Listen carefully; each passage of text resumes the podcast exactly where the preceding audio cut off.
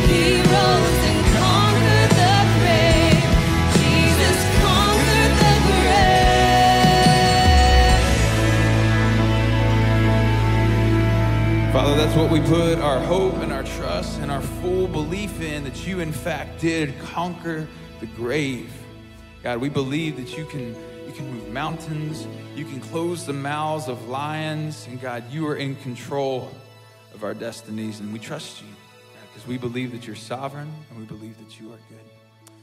Father, we love you. It's in your Son's name. Amen. Church, you can be seated.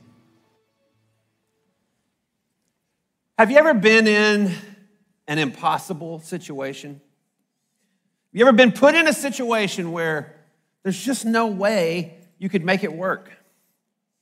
For instance, in college, did you ever have two finals scheduled at the same time and neither professor wanted to flex? Oh, I get a knot in my stomach thinking about it now. I've been out of college 30 years and I still have stress dreams. Or how about this one? Every parent can probably relate to this. You have two kids who both have to be at two different places at the exact same time. That's an impossible situation. Or maybe in the workplace, your team leader or your boss tells you, you need to get this project done, but don't pay any overtime. What can you do? It's an impossible situation. What we're going to see today in Daniel chapter 2 is that Daniel is in an impossible situation. The king tells Daniel, I want you to tell me what I dreamed and what my dream means, and if you can't, you're going to be executed. It looks like Daniel and his friend's career in Babylon may be over before it even starts. So I want to get you to turn with me there, if you would. Daniel chapter 2, that's where we're going to start. We're going to look at some other passages in the book this morning as well. My name's Michael. I get to serve on the community team here at Fellowship Fayetteville, and this is the second week of our series in the book of Daniel. My community team teammate, Garland, kicked us off last week with an overview of the book and the background, and he also showed us Daniel chapter 1. And what Garland showed us was that Daniel begins in the book, the book of Daniel begins in 605 BC. That's when the first wave of exiles, conquered people, left Israel and went into the empire of Babylon. And so last week we met Daniel and his three friends. We know them as Shadrach, Meshach, and Abednego. That was their, their Babylonian names. And we saw how they integrated into life in exile. And Garland talked to us about the way of the exile. We saw that those men were being trained to serve in the Babylonian government. And this morning, we're going to press into the book a little bit more. We're going to move into chapter two. And here's what we're going to see as we work our way through this morning. We're going to start off with a dream of a statue in chapter two. Then we're going to jump over to chapter seven and look at a vision of beasts. And then we're going to end by looking at a figure that's revealed to Daniel, one like a son of man. And so, as we begin in Daniel chapter 2 and verse 1, we have a king that can't sleep. You might remember from our study in Esther, King Xerxes had a sleepless night that was pivotal to the plot of that book. This time, it's King Nebuchadnezzar. And he can't sleep because he's had a disturbing dream. And so, in the verses that follow, he calls in all of his wise men, his sorcerers, his magicians, his enchanters, and he says to them, Interpret my dream. And they say, Oh, yeah, for sure, we're all over it. Tell us your dream. And I think Nebuchadnezzar doesn't really trust these guys. I think he doesn't really believe that they have supernatural insight because he says, No, no, you tell me my dream. You tell me my dream and tell me what it means. And so they respond. The thing the king asks is difficult, and no one can show it to the king except the gods whose dwelling is not with the flesh. Because of this, the king was angry and very furious and commanded that all the wise men of Babylon be destroyed. This is Daniel's impossible situation. So in verse 13, the, dec- the decree goes out, and the wise men are about to be killed. And they come and find Daniel and his companions. And Daniel says, Hang on, hang on. Make me an appointment to see the king. I'll tell him about his dream. Now, at this point, Daniel has nothing. This is completely an act of faith. Nothing's been revealed to, Dan, to Daniel yet. So Daniel goes to his three friends and he says, We got to pray. He says, Pray that God will have mercy in this situation. And so they all start praying, and sure enough, God responds. The mystery was revealed to Daniel in a vision of the night. So Daniel goes into the king, and Nebuchadnezzar says, So I hear you're the guy who can explain to me my dream. I want us to look at Daniel's reply. And remember what we learned last week about the way of the exile. Daniel answered the king and said, No wise men, enchanters, or magicians, or astrologers can show the king the mystery that the king has asked. Notice Daniel says, No, what you've asked for really is impossible. In fact, he agrees with the pagan wise men. He says, This can't be done. But, verse 28 begins with the word but. But there is a God in heaven who reveals mysteries, and he has made known to King Nebuchadnezzar what will occur in the latter days. Daniel says, It's not me, but the God I serve, the God in heaven. He's revealed what will be in the latter days. In other words, Nebuchadnezzar, God is revealing to you the future. And that's a key thought for us as we work through what happens in the dream. Everything described here, Daniel's telling what's going to happen. So here's the dream. Daniel says, You dreamed of an image. We would say a statue. And Daniel says, It's exceedingly bright and frightening. Now, you know at this point, Nebuchadnezzar has to be freaking out, right? Can you imagine if you had a dream, you know, those crazy dreams where you wake up and you're like, what was that? And you can't stop thinking about it. Imagine if you went to work and you're getting your coffee in the break room and you said, man, I had a crazy dream last night. And your coworker said, oh, yeah, was it this? And described your dream to you? Be like, what in the world? That's what Nebuchadnezzar is experiencing. Here's Daniel's description. It begins in verse 32. The head of the image was of fine gold, its chest and arms of silver, its middle and thighs of bronze, its legs of iron, its feet partly of iron and partly of clay. And Daniel says, As you looked, Nebuchadnezzar, as you looked, a stone was cut by no human hand, and it struck the image on its feet of iron and clay, and it broke them into pieces. Do you have a, a, picture of this in your head? This big statue made of all these precious metals, the sun glinting off of it. As we look at the statue, notice the weight of the element decreases as we go down. Gold heavier than silver, silver's heavier than bronze, it's top heavy. And as we work our way down, the preciousness of the metals decrease. Gold more precious than silver, silver than bronze. But as the weight and the preciousness goes down, the strength goes up, ending with iron, the strongest of all these metals. And then the feet. Maybe you've heard the saying, the feet of, feet of clay. It's an expression, it's an idiom in the English language, and it means something that looks really good, but has a fatal flaw that could be its undoing. That saying comes from this passage. The feet of the statue are made with iron, but it's mixed with clay. It's brittle, and when the stone, not cut by human hand, strikes it, it brings the whole thing down. Look at verse 35. Then the iron, the clay, the bronze, the silver, and the gold, all together, were broken in pieces and became like the chaff of the summer threshing floors, and the wind carried them away, so that not a trace of them could be found.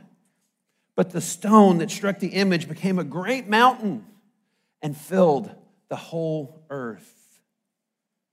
At the threshing floor, the wheat was beaten out of the chaff. There's that thin, it's like a membrane, like a coating around the head of the grain. And at the threshing floor, that would be beaten off and it would just blow away. Daniel says that's what happened to all the parts of the statue. When the stone struck it, the whole thing crumbled and just blew away. And where the statue had been, that stone becomes a mountain that fills the whole earth. That's the dream. That's a lot. No wonder Nebuchadnezzar couldn't sleep. It's a crazy dream. But how does it tell the future? How does this dream tell what's going to happen? Well, God didn't just show Daniel the dream, He gave him the interpretation. And in verses 36 through 45, he explains all the parts of the statue. He starts off with the head of gold. He says, That's you, Nebuchadnezzar. And I know Nebuchadnezzar was like, Yeah, I'm the gold head. That's right. Nebuchadnezzar in Babylon, that's the head of gold. And then the other parts of the statue are succeeding kingdoms that would come after Babylon. Now, remember, we have the advantage of looking back through history. For us, it's obvious what came after Babylon, and it's obvious how they're represented in the statue. But all of this was told before it happened. We can look back at our history books and see that after Babylon came the Medo Persian Empire. It was larger than Babylon, just as the chest and arms is larger than the head. But it also wasn't as tightly controlled. And it really didn't have the splendor of the Babylonians, thus, the less valuable metal of silver. After the Medo Persians came the Greek Empire of Alexander the Great. You probably remember him from Western Civ. He's the, the belly, the torso, and the thighs that are made of bronze. And after Alexander the Great died, his kingdom split into east and west, represented by the two thighs. And then came the Roman Empire, the iron, the hardest of all the metals. Rome was the largest and most crushing empire the world had ever seen. It stretched from the British Isles all the way to India and encompassed virtually everything in between. One biblical commentator said, The legs of iron stood astride the ancient world. And so that leaves the feet. The iron mixed with clay. And the fact is, scholars don't all agree on what they represent. But I think there are some clues in the text that point to the fact that these are kingdoms yet to come. Another Gentile kingdom, probably in the same area that Rome once ruled, but formed by a, a mixed group of people. Daniel says in verse 43 they're mixed, but they won't hold together. And the main reason I think that the, the feet represent kingdoms still to come is what we see with the stone. The stone, of course, represents the kingdom of God. Look at verse 44. He says, And in the days of those kings, referring to the kings of the feet of iron and clay, the God of heaven will set up a kingdom that will never be destroyed, nor shall the kingdom be left to another people. It shall break in pieces all the kingdoms and bring them to an end, and it shall stand forever. Just as you saw that a stone was cut from a mountain by no human hand, and that it broke in pieces the iron, the bronze, the clay, the silver, and the gold. To me, that does not sound like, what happened at Christ's first coming. The Roman Empire continued to stand for 400 years after Jesus lived, died, was resurrected, and ascended back to heaven. So, in my view, the stone that shatters the Gentile rule and fills the whole earth is the second coming of Christ. And so, this statue, this dream is a prophecy, prophecy that spans from 600 BC all the way to the second coming of Christ. And it's remarkable in its specificity and its accuracy.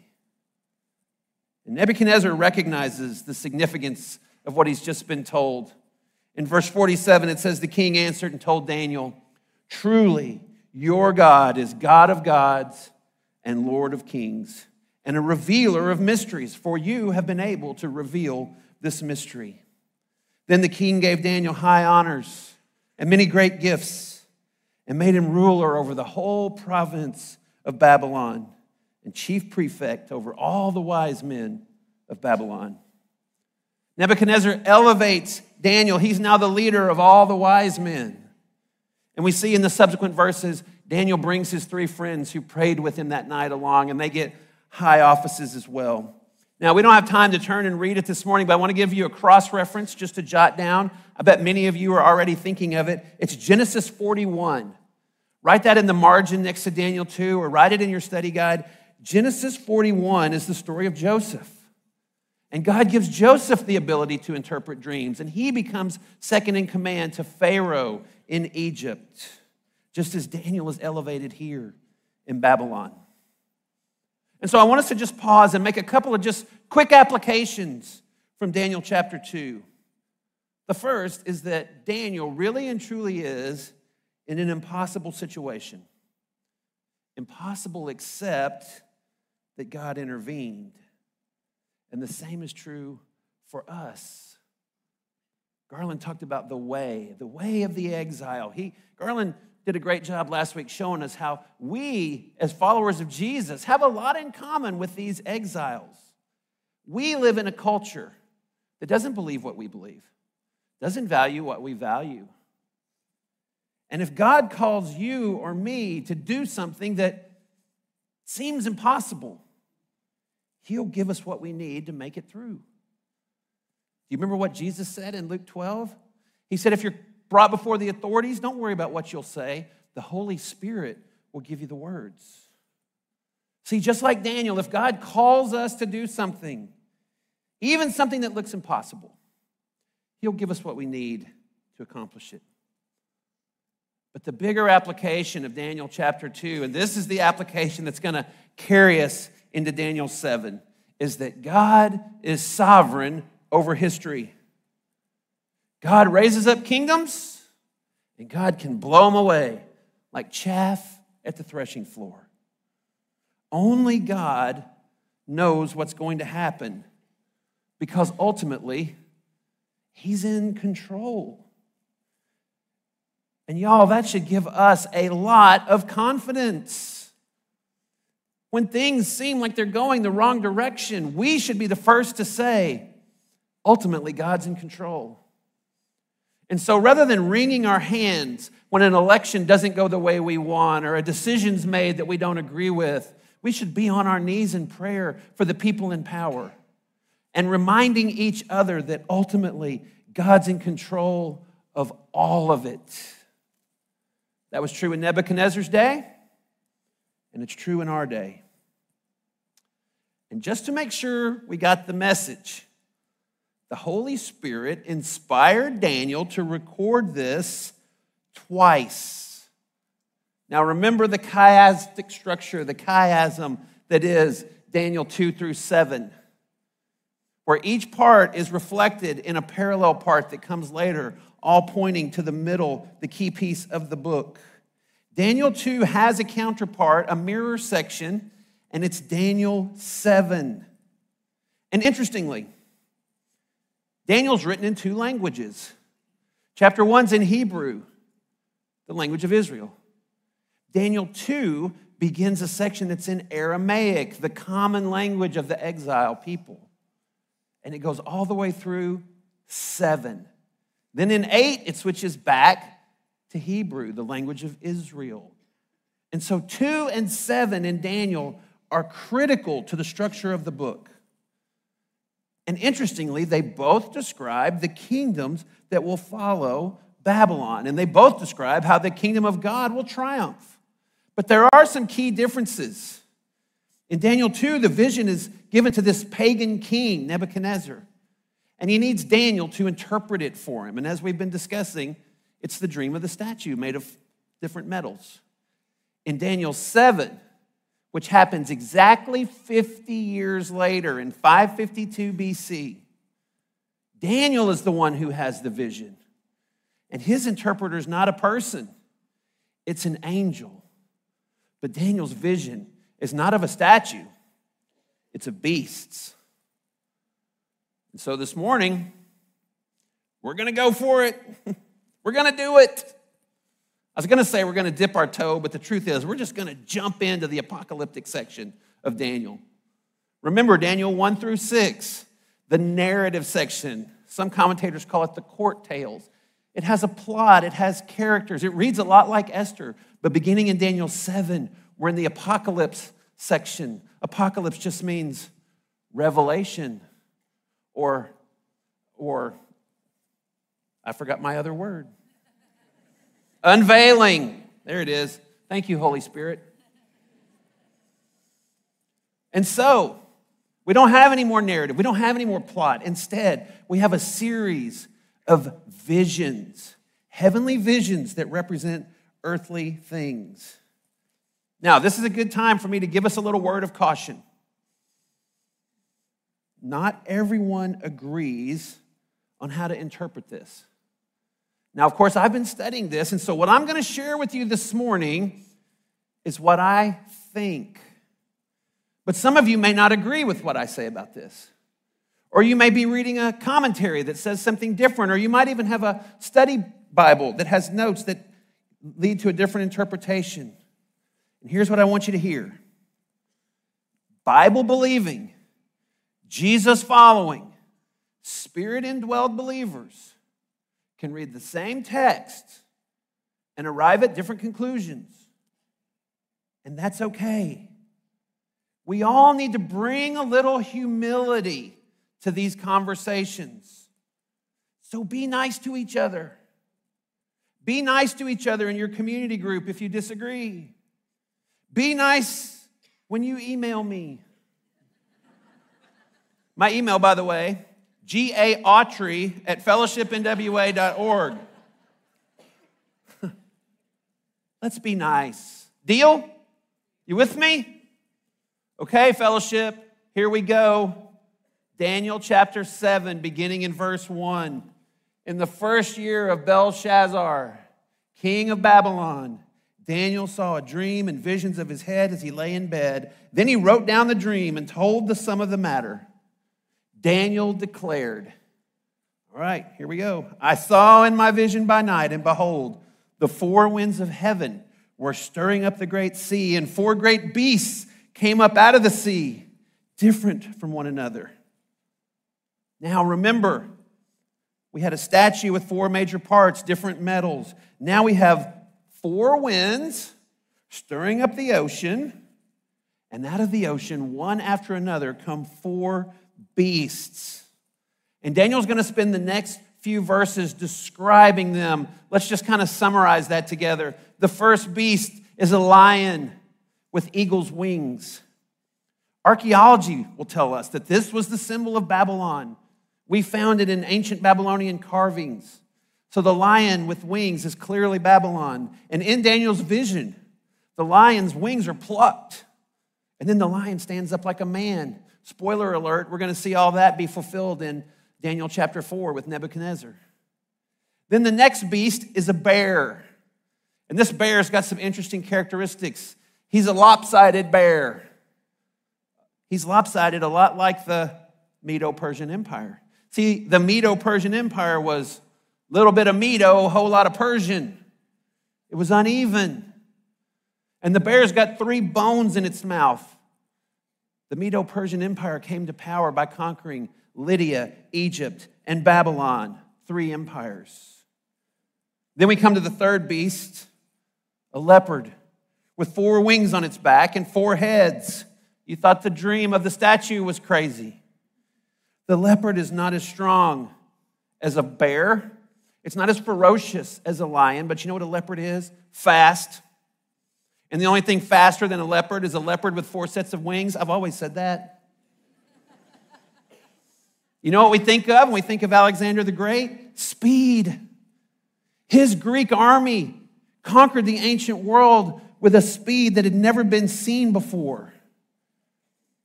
And I mentioned earlier, after he died, his, his uh, empire was split into two the two bronze thighs. But it was split into the east and west, but there are actually four sections with four different generals who ruled over it. Hence the four heads of the leopard. Remember, this is all given before any of this takes place. It's remarkable. And then comes the fourth beast, and you see on our chart, it's just called the dreadful beast because Daniel doesn't compare it to any animal that we're familiar with. He says things like it's ferocious, it's terrifying, it has iron teeth. It devours everything, and what it doesn't devour, it stamps on. This beast is Rome, the most terrible empire yet. It devoured much of the ancient world, and what it didn't take over, it destroyed. Even to this very day, historians say that Rome is the greatest empire the world's ever seen in terms of size, scope, and control. If you don't think the Roman Empire was a big deal, uh, let me tell you some things we still have today that we got from Rome. Roads. Y'all like having roads? They didn't invent roads, but they pretty much perfected them. There wasn't a single road in the British Isles before the Roman Empire came. Last year, when Lee and I got to go to Israel, we drove on roads that are modern highways that are built where Roman roads once existed. You're not impressed by roads? How about central heat? Did you like that when it was 20 degrees last week? The Romans invented that. They invented a system of moving warm air through ducts in the floor that's similar to what we still use today. And the last one I know all of you appreciate flush toilets. You can go today to these bathhouses that the Romans built and see how they had, they had modern systems of sanitation and waste removal in place. Rome was great and terrible. And it was unlike anything the world's seen before or since. But there's something else on this fourth beast that makes the vision even more unique. Look at the second part of verse 7. Daniel says it was different from all the beasts that were before it. It had 10 horns. And Daniel pauses to think about the horns. I considered the horns. And behold, it means, look, look at this. There came up among them another horn, a little one, before which three of the first horns were plucked up by the roots. And behold, look, in this horn were eyes, like the eyes of a man, and a mouth speaking great things. Welcome to apocalyptic literature. Very strange imagery, heavenly imagery of actual earthly things, pictures of things to come. These ten horns, and then the little horn that speak great things, we don't have an obvious analog in history. There's not something we can point to like we could on the beast that came before, which leads me to believe that the ten horns and the little horn, like the ten toes of the statue, are still to come. And just look at how things line up between Daniel 2 and Daniel 7. The four sections of the statue that, that line up so perfectly with what world history tells us about the kingdoms, each reflected so accurately in these beasts. And then, of course, we just talked about the feet and the horns and how they're analogous. I think the Lord revealed this vision to Daniel and had him record it 2,500 years ago so that we could see this contrast between the beasts and the statue. I think what God is showing us is that, yes, he is sovereign over history. But he's also showing us that what we as humans, what world leaders, what sinful mankind views as strong and beautiful, God views as beastly.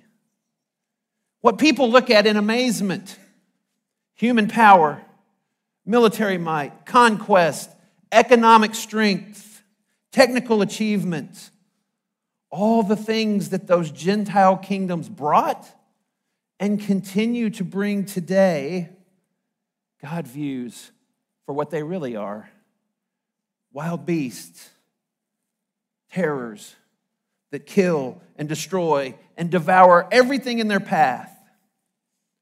And just as that statue was struck by the stone and the kingdoms blew away like chaff, these beasts are going to meet their end as well. But before we get to that, the scene in Daniel 7 suddenly shifts. All of this with the beasts is taking place on the earth, right? We got the winds, we got the ocean. Then the scene shifts to heaven. Look at verse 9. It says, As I looked, thrones were placed, and the Ancient of Days took his seat. Look at this imagery. His clothing was white as snow. The hair of his head was like pure wool. The throne was fiery flames, its wheels were burning fire. A stream of fire issued and came out from before him. A thousand thousands served him. 10,000 times 10,000 stood before him. The court set in judgment. The books were opened. The Ancient of Days. It's God the Father seated on his throne. If you have time, you could take a deep dive on this imagery. And you know what? You're going to find it in Isaiah, you're going to find it in Ezekiel, you're going to find it in Psalms, and in the New Testament, you're going to find it in Revelation. In fact, heavenly thrones are mentioned 40 times in Revelation. What a scene! God seated on his throne, innumerable saints and angels surrounding him in worship. And the books are open, and courts in session, judgment's at hand. But then in verse 11, the scene suddenly shifts back to earth. Daniel looks back to the earth because guess what? The little horn is running its mouth. I looked then because of the sound of the great words that the horn was speaking. And as I looked, the beast was killed, its body destroyed and given over to be burned with fire. As for the rest of the beasts, their domination was taken away, but their lives were prolonged for a season and a time. There's a lot in there. But the Gentile kingdoms continue for a time. The fourth beast is suddenly destroyed. You can jot down in your margin Revelation 19, 19, and 20. This is a future event where Gentile rule, earthly kingdoms, are suddenly and forcefully ended. You might say they're blown away like chaff. All right, y'all. I am so excited to look at this next verse with y'all. I've been looking forward to this moment since Clark assigned me this passage last year. Daniel 7 13 through 14. Put a star by it in your Bible, put a box around it, get it tattooed. No, don't do that. Let's look at it. I saw in the night visions, and behold, with the clouds of heaven, there came one like a son of man. And he came to the Ancient of Days and was presented before him. And to him was given dominion and glory and a kingdom that all peoples, all nations, languages should serve him. His dominion was an everlasting dominion, which shall not pass away, and his kingdom one that shall not be destroyed. Now remember, this is written in 552 BC. Daniel has a vision of the Ancient of Days, God the Father, and presented to him is one like a son of man. In other words, a person in the midst of all this imagery of beasts and the sea and iron teeth and horns and a horn with eyes and a mouth comes a man. This is no ordinary man. Because the creator God of the universe, who sits on a throne of judgment surrounded by thousands upon thousands, gives to this one, like the Son of Man, a kingdom. Not a kingdom like the statues, not a kingdom like the beasts. They destroy and trample. This kingdom unites all people, all nations, all languages. And it's a kingdom that will never be destroyed. This has to be the Messiah. This is the one chosen by God. Messiah means anointed one. From the very beginning, this has to be the one who would crush the serpent's head in Genesis 2. This has to be the one who would be greater than Moses in Deuteronomy 18. This has to be the one who would sit on uh, David's throne forever in 2 Samuel 7. This is the one, like a son of man, given a kingdom in Daniel 7. And then five and a half centuries later comes Jesus. What's Jesus' favorite title for himself? Son of Man. He calls himself that 78 times in the Gospels. And I think every time he called himself Son of Man, he was pointing, pointing to Daniel 7. He was saying, I'm the one you've been waiting for. And look at what we see in Daniel 7. We see clouds and power and glory. Look what Jesus said in Luke 21. And then they will see the Son of Man coming in a cloud with power and great glory. See, Jesus came once in humility to give his life as a perfect sacrifice, to be resurrected, finishing the victory over sin and death, to ascend and sit at the right hand of the Father, interceding on our behalf where he remains to this day. But one day, one day he'll return, not in humility, but in power and glory.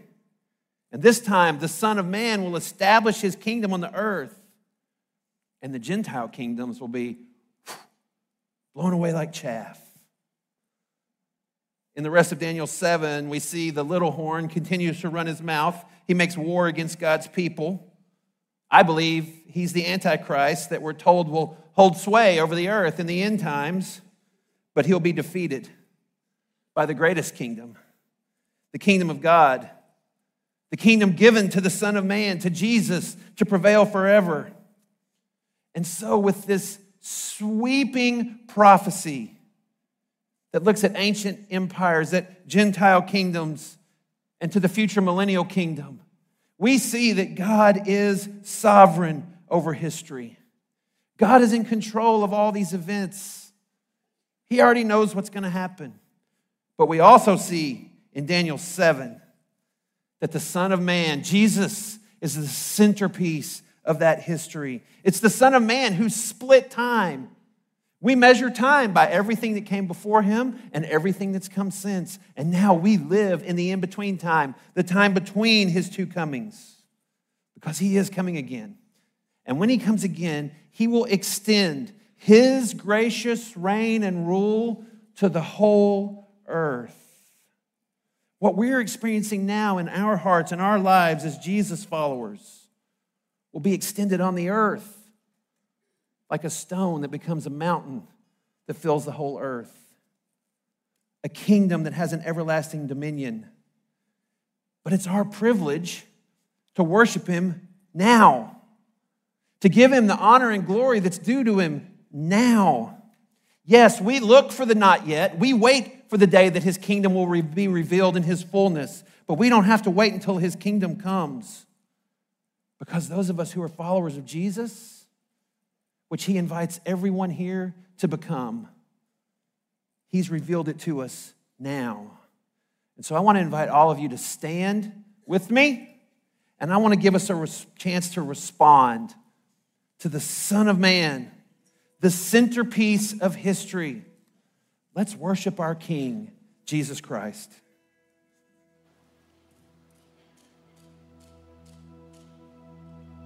Should nothing of our efforts stand, no legacy survive,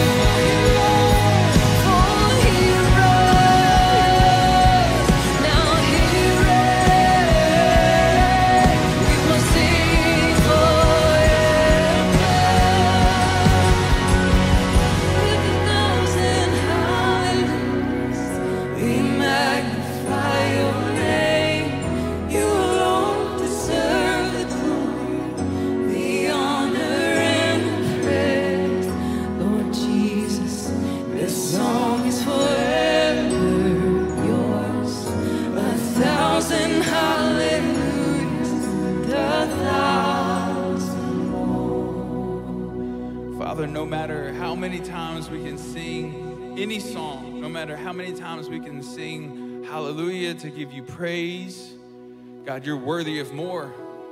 So, Father, we, we get the privilege and the honor as Jesus followers to proclaim your greatness, God, because it brings us great joy. And we can sing that with confidence, knowing that Jesus Christ has risen and has given us hope and salvation, assurance in salvation. So, Father, for that, we love you. It's in your Son's name. Amen. Press on, press on. We're safe in His arms. When troubles and trials come our way, and seek peace,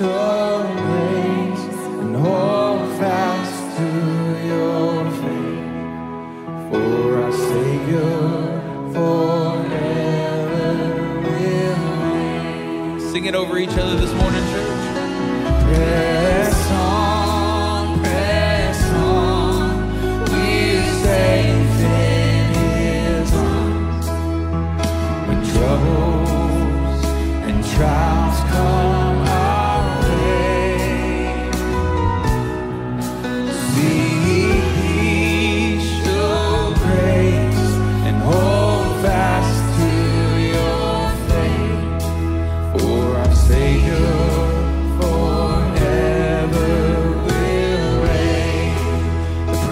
Available through the doors on your right. If you want to pray with someone, communion's also available. Church, we love you. Have a great week of worship. See you next week.